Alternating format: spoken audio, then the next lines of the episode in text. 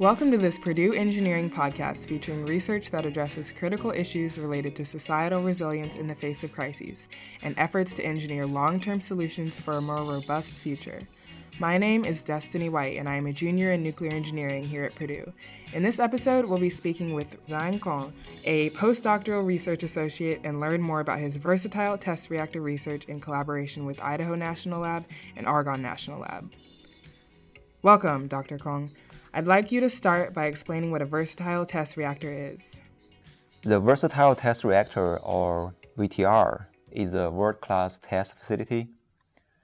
The VTR program was established by the U.S. Department of Energy to provide support for important science and technology areas, including testing of advanced reactor fuels and innovative structural materials, testing of innovative components and instruments, and validation of advanced modeling and simulation tools.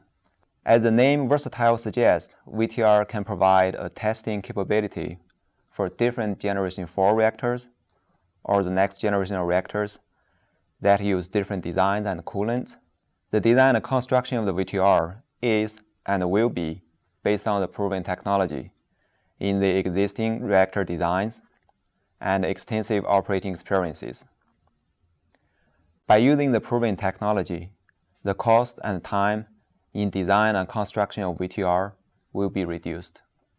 Thank you, Dr. Kong, for that explanation. So, can you please explain how what you do is unique and or how Purdue Nuclear Engineering is uniquely positioned for you to do your research here?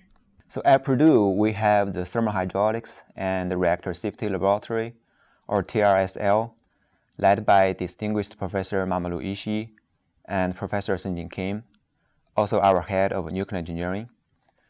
In this lab, we have extensive experience in performing both experimental and computational studies to investigate fluid mechanics, heat and mass transfer, and safety in nuclear systems. We develop models to predict nuclear power plants in both normal and accidental scenarios, which are necessary and important in design, licensing, and operation of nuclear power plants. These models will help keep existing reactors working efficiently and also prepare for Generation 4 reactors. In the VTR program, we are collaborating with Idaho National Lab and Argonne National Lab to assist the design of the sodium cartridge loop in the VTR. This research focuses on investigating the thermal hydraulics of the sodium cartridge loop through scaled experiments and computational fluid dynamics simulations. When this research is completed, we will develop a computational design tool benchmarked by the experimental data that will help evaluate the VTR sodium cartridge loop.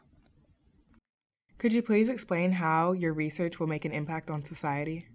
The success of VTR will enable the United States to sustain technology leadership in the area of advanced reactor systems. Since the shutdown of the fast reactor test facility in the 1990s, we do not have fast neutron testing capability in the US for new materials and nuclear fuels that will be used in Generation 4 reactors. The VTR is intended to fill this long standing gap. It will provide a powerful testing capability for rapid and accurate research and development of new materials and new nuclear fuels. Therefore, the VTR is important in realizing the Generation 4 reactors successfully. This will make the United States a strong competitor in the global market for nuclear power technology, which is estimated for $1 trillion. So, obviously, this is a really important and complex problem, and it's amazing that you're doing so much intense research on it. So, can you explain how you started, where your roots are, and what got you interested in nuclear engineering? I was actually studying coal power plant in my college in China, and at that time, China put a lot of effort into developing nuclear power to reduce carbon emissions. I learned from a course Introduction to Nuclear Energy that nuclear power is one of the leading carbon free electricity generation methods.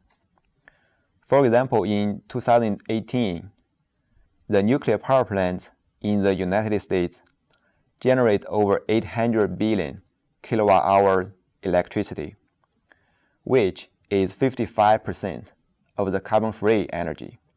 More importantly, these nuclear power plants operated at full capacity more than 92% of the time, making nuclear the most reliable energy source in the world. Also, nuclear power has one of the lowest level of fatalities per unit energy generated compared to other energy sources. Coal, petroleum, natural gas, and hydroelectricity each has caused more fatalities per unit of energy due to air pollution and accident. So having carbon-free, reliable, and safe nuclear power was what attracted me to nuclear engineering. The major reason I came, I choose nuclear engineering for me is really is how it impacts our environment. We know the greenhouse effect. How does that affect our world already? Well, some people don't think it's scientific, but I think that's something need to be changed by nuclear engineering. Yeah, that answer is really important because nuclear has a lot of misunderstandings among people who aren't studying it. So obviously, it's important for them to know why you think we need the next generation of reactors or generation four reactors and how you see nuclear energy being used in the next 5, 10, even 20 years. I think the contribution from nuclear energy will keep increasing. We can use the data in 2018 as an example. Nuclear energy provides more than 10% of global electricity generation, with the United States being the lead producer in the world. 20% of America's energy is provided by nuclear power in 2018. However, most of the existing reactors in the United States started commercial operations about 40 years ago, and they have already renewed a 20 year extension license six years ago by the United States Nuclear Regulatory Commission, which means that most of them will retire in the following several decades. Meanwhile, with the increasing demand in electricity worldwide, the nuclear power generation is projected to grow 73% by 2040. We definitely need more new reactors and also develop advanced nuclear technology to meet this need. In this background, the Generation 4 reactors are being developed, which are safer, more sustainable and efficient, but with lower cost. So, could you please explain why having a versatile test reactor is important? The Generation 4 reactor are different from what we have. So, this is a bit more technical. So, they are working in a very different neutron environment, high temperature, high neutron flux in a high energy level. But existing ones uh, are cooled by water. They are relatively low temperature, low energy in neutron flux. So how do you have materials that can be used for the new technology? Because existing ones, you don't need these materials. So simple answer is we need some facility to test these new materials so they can be used for generation 4 reactors but we don't have that capability right now. So that's why VTR is established.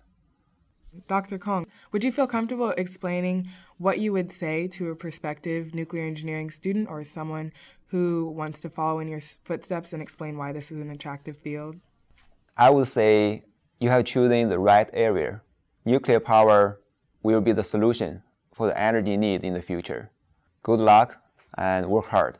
Well, thank you so much, Dr. Kong, for your time and discussing your research with us.